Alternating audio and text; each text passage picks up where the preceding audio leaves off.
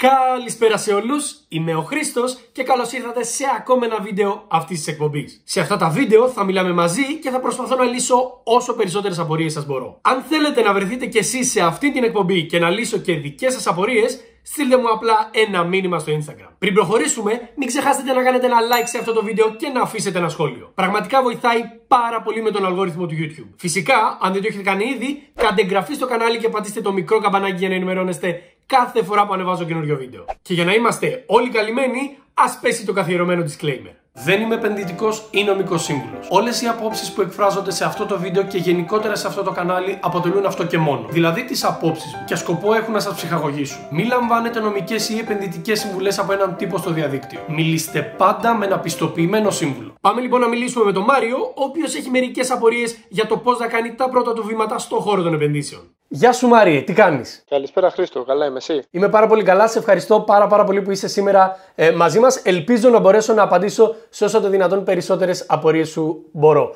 Ε, με, με τι θες να ξεκινήσουμε; Εγώ ευχαριστώ που θα μου απαντήσεις τις ερωτήσεις και που μας βοηθάς όλους.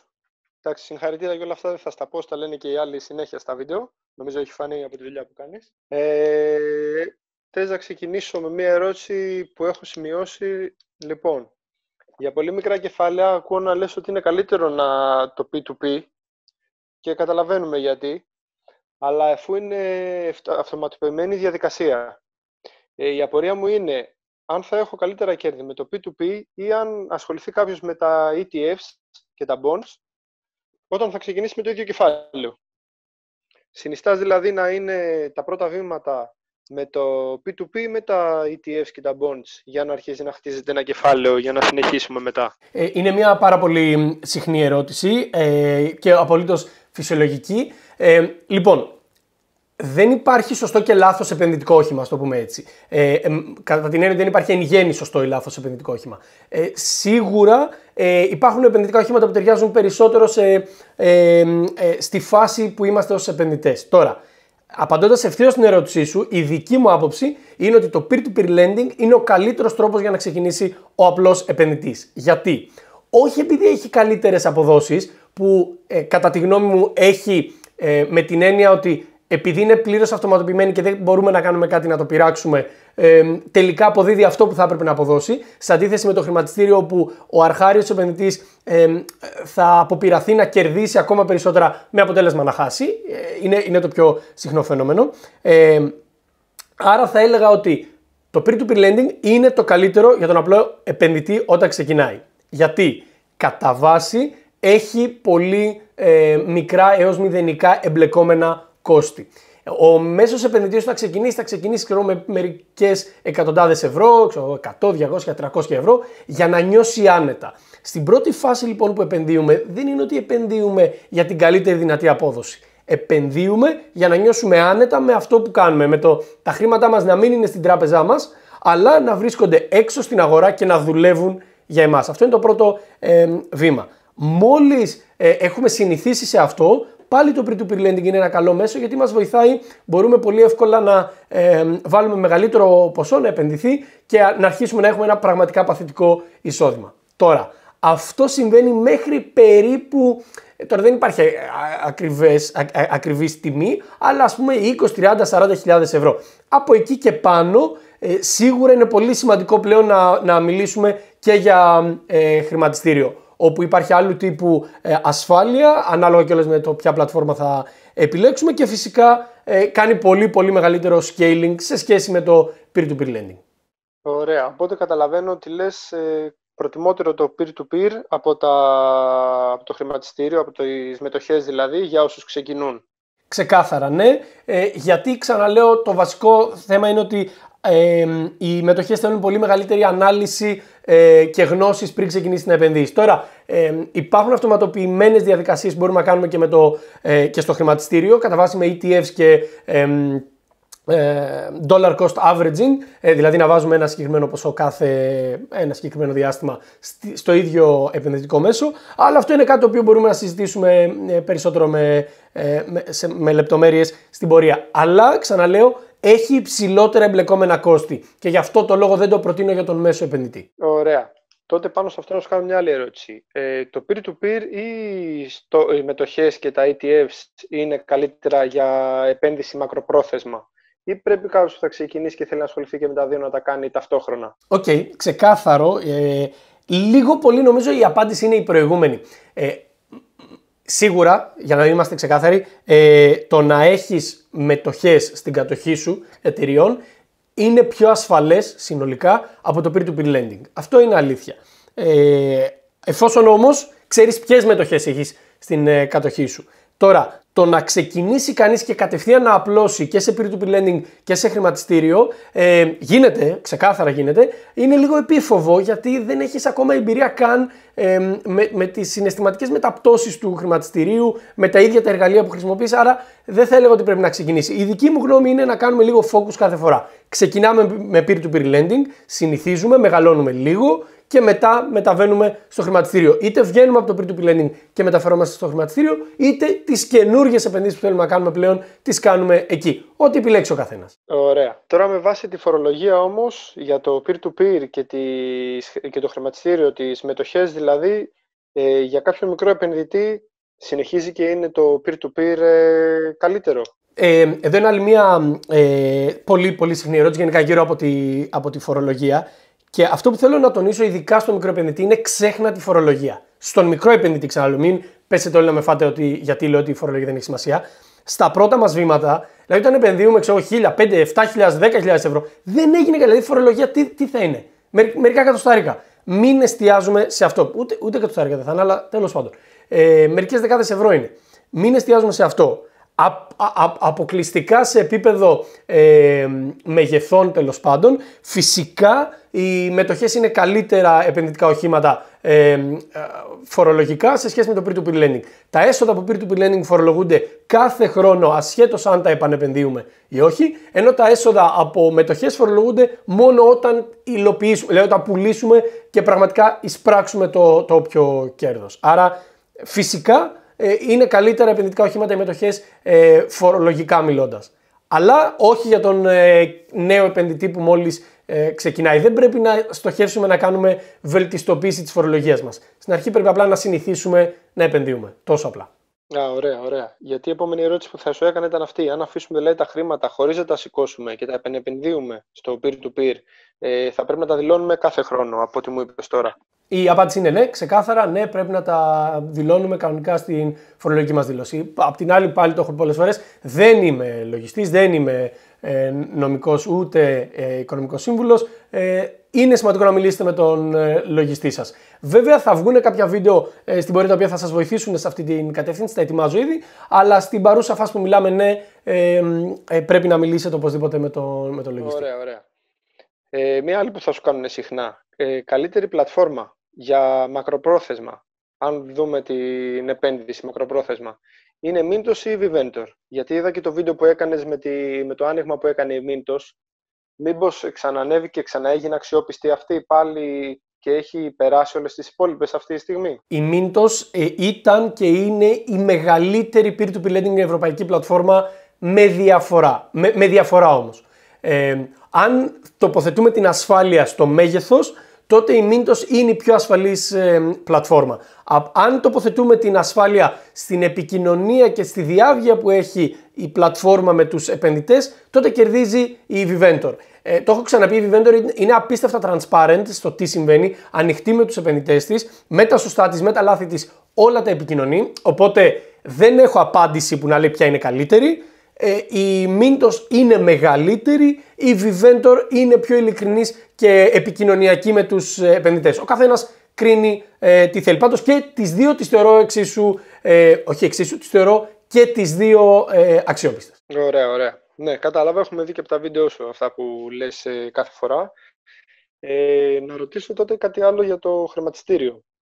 Ε, αν ξεκινήσουμε να επενδύουμε, ε, λόγω της διαφοράς που υπάρχει στην ισοτιμία μεταξύ δολαρίου και ευρώ, χρειάζεται να παρακολουθούμε αυτή την τιμή πριν επενδύσουμε, πριν κάνουμε μία επένδυση, πριν διαλέξουμε ένα επενδυτικό όχημα ή δεν παίζει κάποιο ρόλο; Ε, πάλι, Αυτά είναι ζητήματα που πρέπει να απασχολήσουν τον πιο έμπειρο επενδυτή. Ε, να κάνει hedging, όπως λέγεται, να προστατευτεί σε σχέση με την ε, μεταβολή. Υπάρχει τρόπος να προστατεύσεις τις επενδύσεις σου ε, ως προς τη μεταβολή, βασικά ως προς οτιδήποτε, πόσο μάλλον ως προς τη μεταβολή της ισοτιμίας. Ε, στην πράξη η απάντηση είναι όχι. Ε, όλοι εμείς οι μικροί επενδυτές δεν χρειάζεται να ασχολούμαστε με αυτά καθόλου ε, σημασία για εμάς περισσότερο έχει να συστηματοποιήσουμε την αποταμίευση και την επένδυση ε, που κάνουμε. Μην κοιτάζουμε ισοτιμίες. Όταν έρθει η ώρα να το θέσω αλλιώς, όταν έρθει η ώρα πραγματικά να σε επηρεάσει η ισοτιμία στο βαθμό που να αλλάζει κάτι, ήδη θα είσαι αρκετά έμπειρος για να μπορείς να το κάνεις. Άρα η απάντηση είναι όχι. Ε, δεν χρειάζεται να, να απασχολούμαστε με την ε, ισοτιμία μας όταν ξεκινάμε να επενδύουμε. Ωραία, ωραία. Εντάξει. Καλή, σωστή απάντησή σου. Καταλαβαίνω, βοηθάει όλους. Ε, να ρωτήσω τότε κάποια, ποια είναι η καλύτερη πλατφόρμα κατά τη γνώμη σου για τις επενδύσεις, αν και έχουμε δει τα βίντεο που λες και μιλάς πώς διαλέγουμε κάποια, ε, αυτή τη στιγμή ποια θεωρείς καλύτερη για ένα μικρό επενδυτή που θα ξεκινήσει; Ναι, ε, και αυτή είναι από τις πιο στάνταρ ε, ερωτήσεις που, που ακούω. Τώρα, όπως έχω πει σε, ε, σε προηγούμενα βίντεο μου, εγώ χρησιμοποιώ τη Saxo Bank αλλά καταλαβαίνω ότι η Saxo Bank είναι ακριβή. Και επίσης θέλει ελάχιστο 10.000 ε, δολάρια για να, για να μπει κανείς. Οπότε ε, είναι για λίγο πιο προχωρημένες καταστάσεις. Εκτός αν κάποιος ξεκινήσει με 10.000 ευρώ, που δεν το προτείνω. Ξεκινήστε μικρά και όταν ε, νιώσετε άνετα, τότε να, να μεγαλώσετε. Ακόμα και αν τα έχετε διαθέσιμα. Τώρα, για μένα είναι σημαντικό να κοιτάξουμε στην ε, παρούσα φάση ε, πλατφόρμες οι οποίες να είναι σχετικά οικονομικές, γιατί δεν θέλουμε να μας τρώνε μεγάλο ποσοστό, ειδικά όταν έχουμε μικρό επενδυτικό ε, κεφάλαιο, αλλά ταυτόχρονα αξιόπιστες.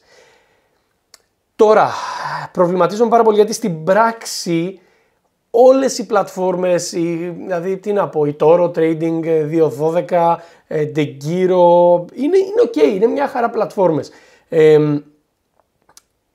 το θέμα είναι να μην συνδεθείς πάρα πολύ και μετά δεν θέλεις να κάνεις το βήμα. Δηλαδή κατά τη γνώμη μου ε, είναι ok να διαλέξεις όποια πλατφόρμα θέλεις, αλλά άμα ξεπεράσει τις, ξέρω εγώ, 70, 80, ε, πλησιάζει δηλαδή τις 100.000, εντάξει μετά θα πήγαινα είτε στον custody λογαριασμό της Degiro, είτε στη Saxo Bank που κατά τη γνώμη μου είναι ε, η πιο ασφαλής επιλογή που μπορούμε να κάνουμε. Αλλά ξαναλέω αυτό είναι απλά η, η, η γνώμη μου. Ε, θα υπάρχουν σχετικά links και στην ε, περιγραφή. Το link της Saxo Bank είναι και affiliate γιατί το, το χρησιμοποιώ και εγώ και το προτείνω. Τώρα, ε, Έρχομαι όμως σε μια άλλη απάντηση που συνδυάζεται με, το με την προηγούμενη τοποθέτησή μου. Από τη στιγμή που θεωρώ ότι ο μέσος επενδυτής δεν πρέπει να ξεκινήσει με χρηματιστήριο, αλλά πρέπει να ξεκινήσει με peer-to-peer lending, είναι προτιμότερο. Άρα, όταν έρθει η ώρα να ασχοληθεί με ε, χρηματιστήριο, ήδη έχει μεγαλύτερο κεφάλαιο και εμπειρία στο να είναι τα χρήματά του επενδεδημένα κάπου και όχι απλά στο τραπεζικό του λογαριασμό. Άρα, με βάση αυτό, δηλαδή αν κάποιος ακολουθήσει ευρύτερα την στρατηγική που προτείνω, τότε δύο λογαριασμοί είναι κατά τη γνώμη μου οι σωστοί. Είτε ο custody λογαριασμό, λογαριασμός της ε, Degiro, είτε ε, ένας λογαριασμός στην ε, Saxo Bank. Ε, αυτά. Ναι, ναι, ναι, καταλαβαίνω, καταλαβαίνω πώς το λες.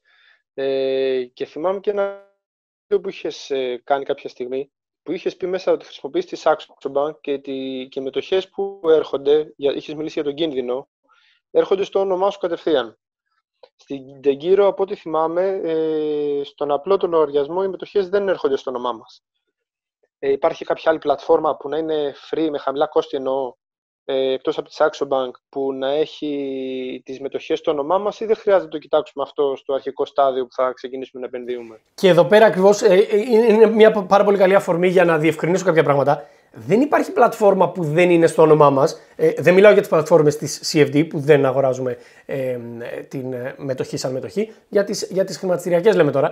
Ε, σε όλες είμαστε κατά κάποιο τρόπο καλυμμένοι και σε όλες υπάρχει ένας ας το πούμε έτσι custodian που ε, διασφαλίζει το τι συμβαίνει με τις μετοχές μας. Η μεγάλη διαφορά είναι το αν η πλατφόρμα μπορεί να χρησιμοποιήσει τα δικά μας assets, τις μετοχές μας σαν collateral ε, για, είτε για να δανειστεί είτε σαν ε, πώς το λένε, να δανείσει αυτό το ίδιο το asset σε κάποιον άλλον που είναι όταν λέμε ότι κάνουμε short. Άρα ισχύει λίγο πολύ αυτό που είπα ακριβώς πριν. Δηλαδή ξέρω ότι επαναλαμβάνομαι και κουράζω αλλά αν είσαι πολύ μικρός επενδυτής δεν έχει τόσο πολύ σημασία. Γιατί είσαι καλυμμένος. Τα ποσά σου είναι μικρά, θα είσαι καλυμμένος.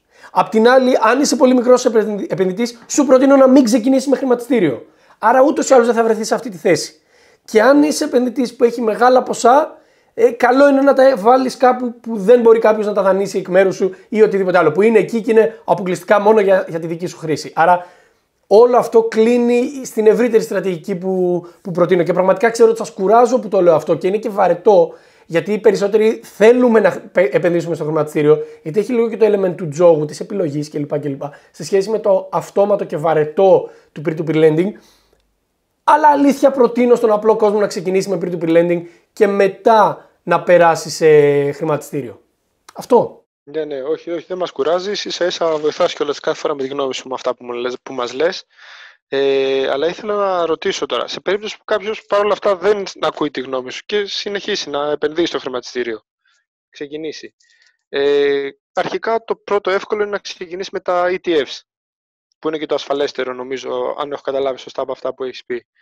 Ε, αξίζει να ασχοληθεί ή πρέπει να αποκτήσει μεγαλύτερη εμπειρία για να αρχίσει να ψάχνει κιόλας με, με μονομένες μετοχές ή χρειάζεται μόνο να επενδύει σε ETFs μέχρι να αρχίσει να αποκτά αρκετή εμπειρία ή δεν ξέρω κι εγώ να φτάσει σε κάποιο βαθμό για να αλλάξει μετά. Ωραία. Πρώτα απ' όλα, για τον κόσμο που δεν ξέρει τι είναι τα ETFs, λίγο να, να το πούμε πάρα πολύ συνοπτικά. Τα ETFs είναι ουσιαστικά μετοχές μετοχών. Δηλαδή, αντί να πάρουμε χίλιες διαφορετικές μετοχές, έρχεται μια οντότητα, επενδυτική οντότητα, η οποία αγοράζει ε, και τις χίλιες αυτές μετοχές. Και μετά η ίδια η οντότητα σπάει σε μικρά κομμάτια και ερχόμαστε εμείς και τα αγοράζουμε. Τι πετυχαίνουμε με αυτόν τον τρόπο, αντί να αγοράσουμε και τις χίλιες μετοχές, άρα να πληρώσουμε ξεχωριστά κόστη για την αγορά της κάθε μία, πληρώνουμε ένα κόστος μία φορά και αγοράζουμε ε, αυτά τα προϊόντα. Επίσης, ε, έχει και κάποια φορολογικά ε, ε, ωφέλη το να επενδύουμε σε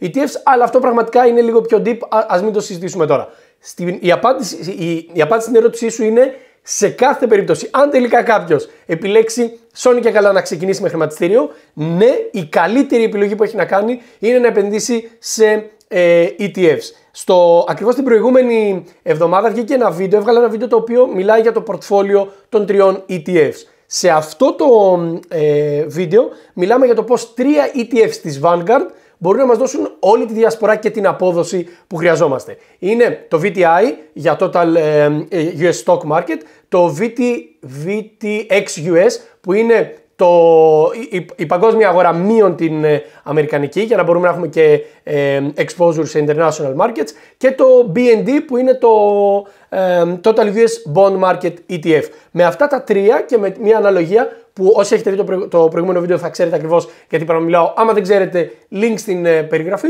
Μπορούμε να έχουμε όλη την απόδοση των αγορών με ελάχιστα εμπλεκόμενα κόστη. Άρα, ναι, φυσικά, καλύτερα να ξεκινήσουμε με ETFs. Ήθελα να σε ρωτήσω, τα ETFs τα παρόμοια που είναι της Vanguard ή άλλα που βλέπουμε, άλλοι επενδυτές που χρησιμοποιούν στο εξωτερικό YouTubers, ε, είναι προσβάσιμα σε εμάς εδώ στην Ελλάδα ή πρέπει να βρούμε εναλλεκτικέ λύσεις; Ε, πάρα πολύ ωραία ερώτηση. Η απάντηση είναι ναι. Αυτό είναι και το νόημα των ETFs. Είναι ε, διαπραγματεύονται όπως οι μετοχές στα χρηματιστήρια. Επομένως, ε, ε, βρίσκονται η συντριπτική πλειοψηφία τουλάχιστον των ETFs στα περισσότερα μεγάλα χρηματιστήρια, άρα και στις περισσότερες χρηματιστηριακές ε, εταιρείες και πλατφόρμες. Ε, Πού γίνεται η παρανόηση τώρα. Στο εξωτερικό συνηθίζουμε πολύ συχνά να έχουμε τον όρο index funds και τον όρο index fund ETFs.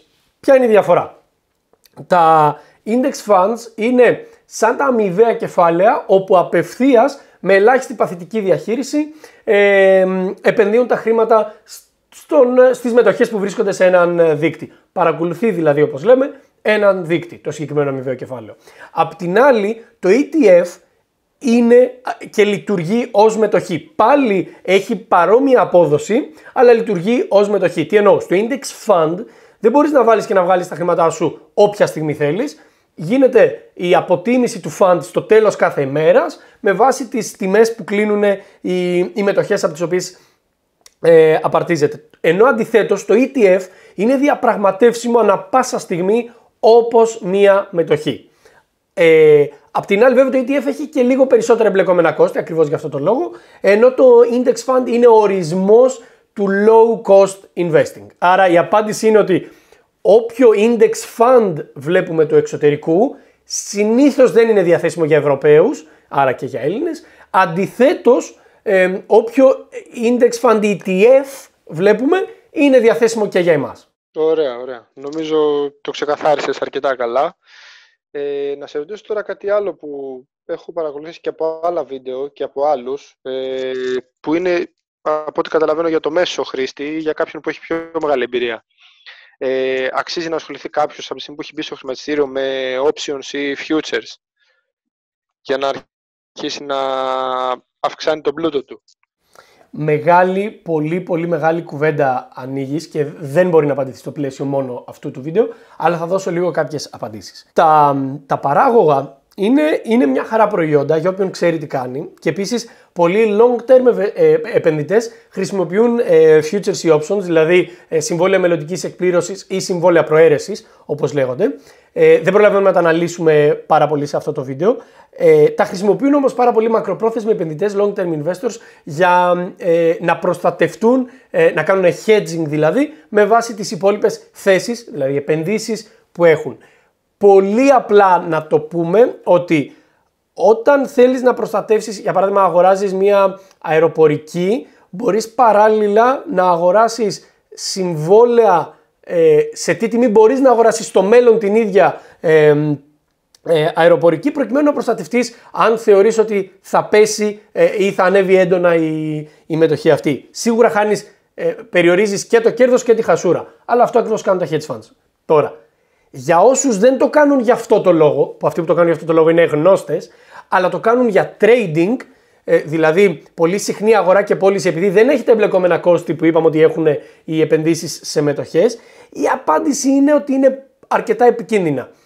Όχι αυτούσια σαν προϊόντα, μια χαρά είναι, αλλά πρέπει να ξέρεις τι κάνεις. Και επίσης φεύγεις από την έννοια του investor, ο οποίος κοιτάζει θεμελιώδεις αναλύσεις για να αποφασίσει, δηλαδή βλέπει τα πραγματικά στοιχεία των εταιριών και πας κατά βάση σε τεχνική ανάλυση και trading. Το οποίο μια χαρά είναι αν ξέρεις τι κάνεις και αν μπορείς να αφιερώσεις το χρόνο. Ε, το trading, σε αντίθεση με ό,τι θα σας πούνε εκεί έξω, είναι ένα full time job, αν θες να το κάνεις σωστά. Full time ε, με πάρα πολύ διάβασμα και πέρα από τις ώρες που ε, κάνεις trading, που διαπραγματεύονται οι, οι μετοχές σου και γενικότερα η θέση σου, ε, θέλει πάρα πολύ διάβασμα, πάρα πολύ προσοχή και πάρα πολύ μεγάλο χρονικό ορίζοντα για να μάθεις. Δηλαδή είναι σχεδόν δεδομένο ότι τα πρώτα δύο χρόνια ε, θα, ό,τι συμβεί θα είναι τυχαίο. Είτε κερδίσεις είτε χάσεις, μάλλον κατά τύχη. Θα πρέπει να καταφέρεις να είσαι συστηματικά καλός ε, και τότε ε, είναι, είναι σαν κάποιος που γίνονται πολύ καλοί poker players και βγάζουν λεφτά. Ναι, μπορείς να γίνεις επαγγελματίας επαγγελματίας παίχτης poker.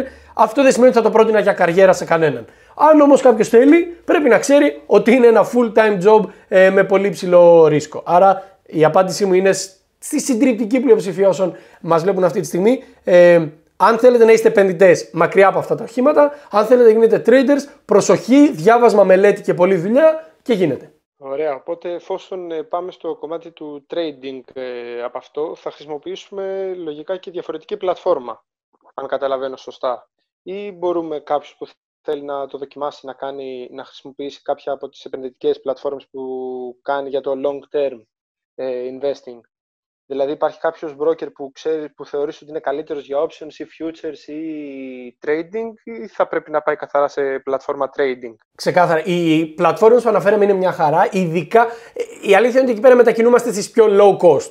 Δεν μας νοιάζει τόσο πολύ, ε, επειδή δεν έχουμε το πραγματικό asset, ας το πούμε έτσι τελικά, δεν μας νοιάζει τόσο πολύ ε, η ασφάλεια γιατί όσο μας ενδιαφέρει το να είναι πολύ πολύ low cost ίσως και μηδενικού κόστους οι συναλλαγές. Αλλά ταυτόχρονα συνήθως θέλουμε και υψηλό ε, εύρος προϊόντων.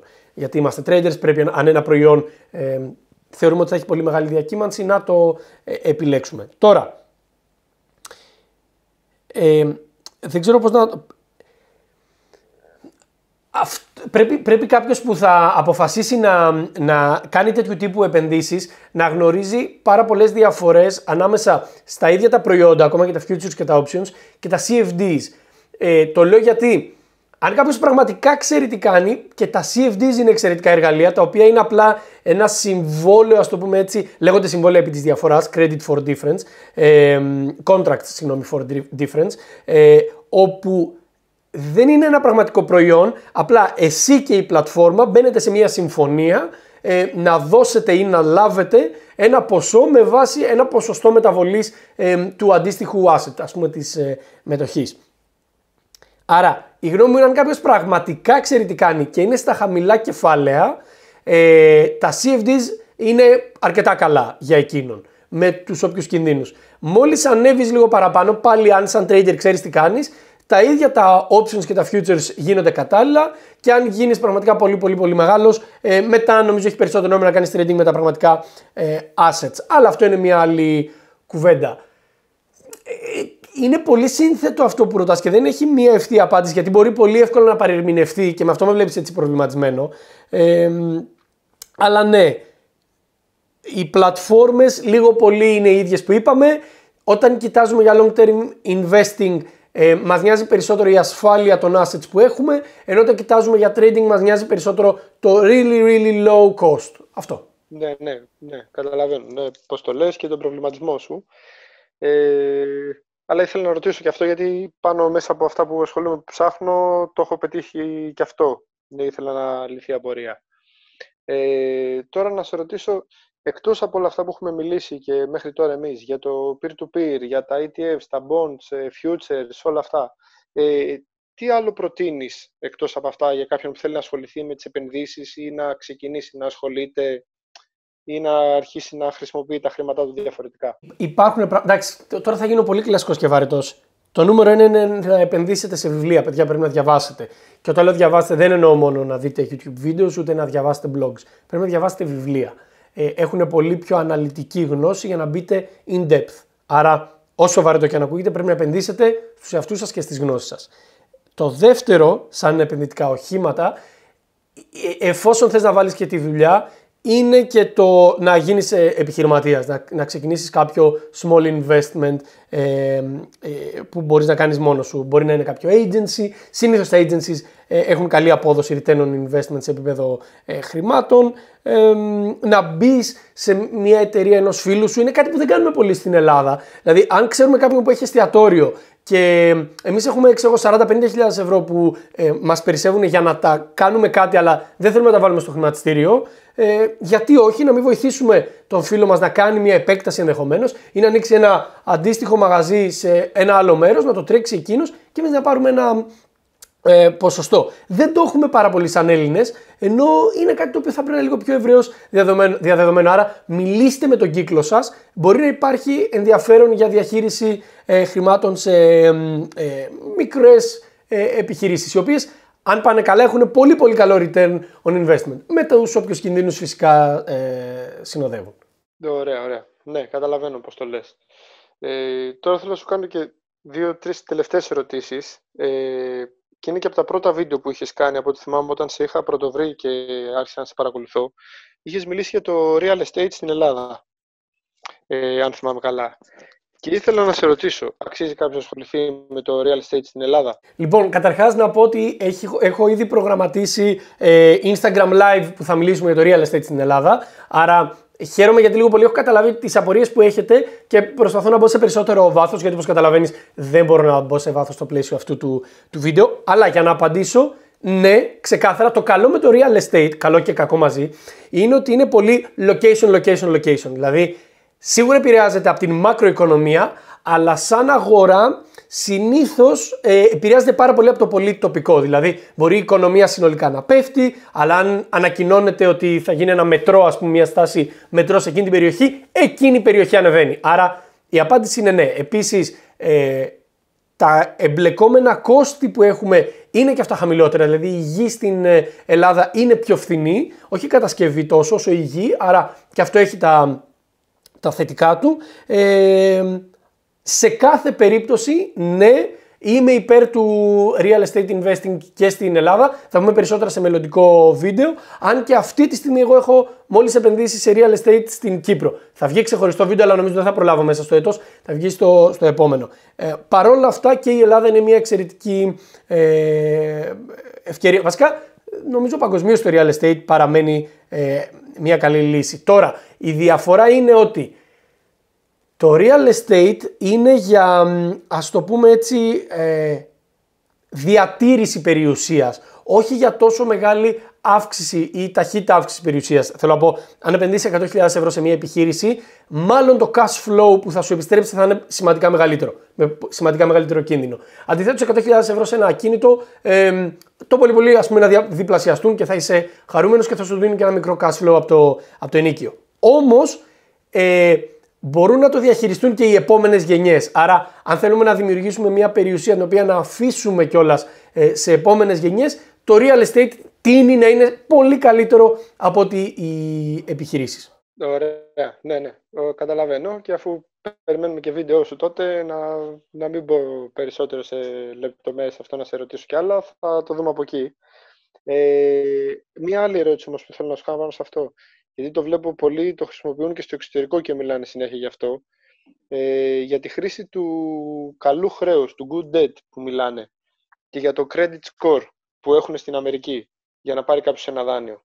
Ε, είναι εφικτή η χρήση του good debt στην Ελλάδα για κάποιον που θέλει να ασχοληθεί και υπάρχει credit score για να, να κοιτάξει και αυτό ή όχι; Θα ξεκινήσω, θα απαντήσω στο δεύτερο πρώτα. Στην Ελλάδα δεν υπάρχει credit score, στην Ευρώπη γενικότερα δεν υπάρχει credit score όπως το ονομάζουμε στην, ε, στην Αμερική. Ε, υπάρχουν κάποια κοινά χαρακτηριστικά που βλέπουν οι τράπεζες για να ε, ε, μας χρηματοδοτήσουν ή όχι. Άρα, τα βήματα που κάνουν οι Αμερικανοί για να βελτιώσουν το credit score τους είναι σωστά ε, και πρέπει να τα ακολουθούμε, αλλά σε εμάς δεν υπάρχει κάποιο σημείο να μπούμε και να δούμε ότι το credit score μας από 680 πήγε στα 730. Άρα δεν υπάρχει credit score με αυτή την έννοια. Τι εννοώ όμως; Το να έχουμε χτίσει μια σχέση με την τράπεζα, αν για παράδειγμα ανοίξουμε μια πιστοτική κάρτα, μετά είναι πολύ πιο εύκολο ε, σε ένα χρόνο να ζητήσουμε αύξηση ορίου ε, και σε άλλο ένα χρόνο πάλι αύξηση Και να βρεθούμε μετά από μια πενταετία να έχουμε 5.000 ευρώ άνοιγμα σε μια πιστοτική. Το να έχουμε 5.000 ευρώ άνοιγμα σε μια πιστοτική σημαίνει ότι που δεν χρειάζεται να μας έχει στοιχήσει τίποτα. Ε, μπορούμε να τα πληρώνουμε όλα ε, κάθε μήνα στην ώρα τους. Άρα, να μην έχουμε δώσει το 1 ευρώ τόκο, να έχουμε μόνο το κόστος της ε, κατοχής της κάρτας. Ε, αυτό σημαίνει ότι το να μας δώσει μετά ένα δάνειο 50.000 ευρώ ε, με asset που μπορεί να έχει για παράδειγμα για ένα κίνητο, είναι πολύ πιο εύκολο. Η τράπεζα μας ξέρει, μας παρακολουθεί, έχουμε αποδείξει ότι είμαστε καλοί πιστωτές, άρα έχουμε χτίσει καλύτερη σχέση μαζί της. Επομένως, τα βήματα είναι σωστά, αλλά credit score σαν credit score δεν υπάρχει. Και έρχομαι στην έννοια του good debt. Δεν υπάρχει good και bad debt αυτούσιο.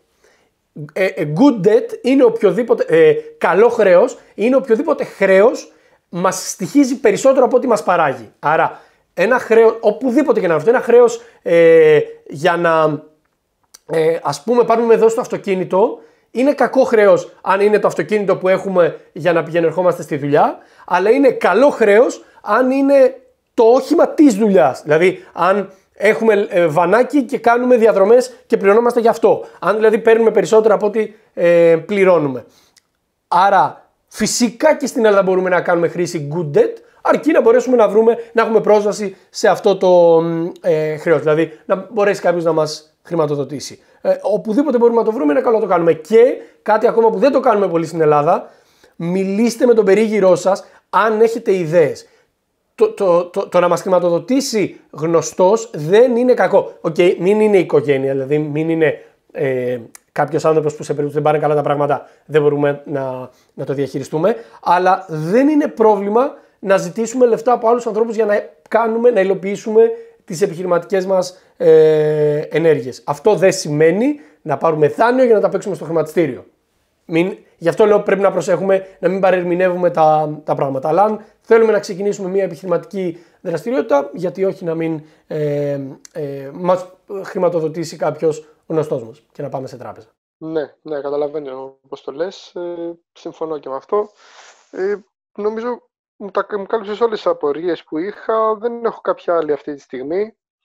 Ε, περιμένω και τα επόμενα βίντεο σου να δω τι άλλα θα μου δημιουργηθούν. Ε. Βεβαίως, καταρχάς, ε, πάντα νομίζω το ξέρετε, απαντάω στα, στο Instagram. Οπότε, όποιος θέλει να με ρωτήσει οτιδήποτε μπορεί να μου στείλει στο, στο Instagram. Μπορεί να αργήσω λίγο να απαντήσω, αλλά πραγματικά ακόμα μπορώ να απαντάω. Οπότε το, το κάνω. Ε, κάπως έτσι προέκυψε και το, ε, το σημερινό βίντεο με τον Μάριο, όπου έστειλε για κάποιες ερωτήσεις και τελικά του λέω να σου πω πάρα πολύ ενδιαφέροντα αυτά που ρωτάς. Δεν τα έχω απαντήσει έτσι στα ε, βίντεο μου. Έλα να κάνουμε ένα βίντεο μαζί να βοηθήσουμε περισσότερο κόσμο. Είπε ναι και προχώρησε.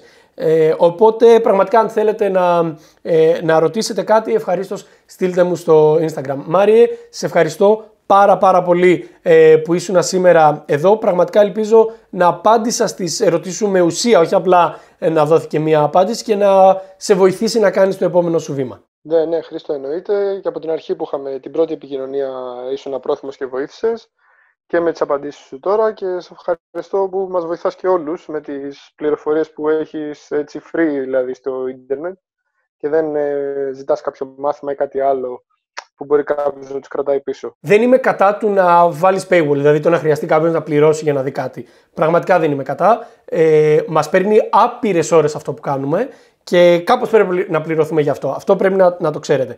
Ε, αυτό δεν σημαίνει ότι όλοι το κάνουμε για, για τα λεφτά μόνο. Αλλά πραγματικά μην είστε κατά όσων ε, ζητάνε λεφτά για να σας δώσουν μια πληροφορία. Αν δεν έχετε, μην το κάνετε και βρείτε τη δωρεάν πληροφορία που υπάρχει στο διαδίκτυο. Ε, αλλά μην θυμώνετε κιόλας ε, μαζί τους. Αυτό τώρα σε ήταν λίγο αφορμή γιατί μου έρχονται αρκετές φορές μηνύματα που συζητάνε αυτό το ζήτημα. Δεν είμαι κατά του να βάλει κάποιος ε, πληρωμή για το περιεχόμενό του. Ναι, ναι, καταλαβαίνω, καταλαβαίνω εννοείται. Εγώ απλά το είπα σαν ε, free πληροφορία που υπάρχει γιατί στον ελληνικό χώρο από ό,τι βλέπουμε σιγά σιγά ξεκινάνε και ασχολούν και μιλάνε στο YouTube σε αυτό να βρούνε βίντεο δηλαδή ο απλός κόσμος όπως εγώ. Δεν υπάρχουν πολλές πληροφορίες. Είναι διτό, δηλαδή και εσείς σαν κοινό αρχίζετε και το αναζητάτε περισσότερο και εμείς σαν creators αρχίζουμε να μιλάμε περισσότερο γι' αυτό. Μαζί ανεβαίνουμε, μία κοινότητα είμαστε, μικρή αγορά είμαστε, δηλαδή η Ελλάδα είναι ελάχιστη κοινότητα επενδυτών, άρα έχει νόημα να, να ανεβούμε όλοι όλοι μαζί και τουλάχιστον αυτό προσπαθώ να κάνω μέσα από αυτό το κανάλι και με τις συνεργασίες, δηλαδή και ο Λουκάς που ε, βρίσκεται σε αυτό το κανάλι έχει ακριβώς το ίδιο ε, σκεπτικό. Μάριε, ελπίζω να, να σε κάλυψα. Ναι, Χρήστο, σε ευχαριστώ πολύ. Σε ευχαριστώ και για το χρόνο σου και ελπίζω να βλέπουμε συνέχεια βίντεο σου. Εγώ σε ευχαριστώ και πάλι πάρα πολύ. Να σε καλά. Καλή συνέχεια.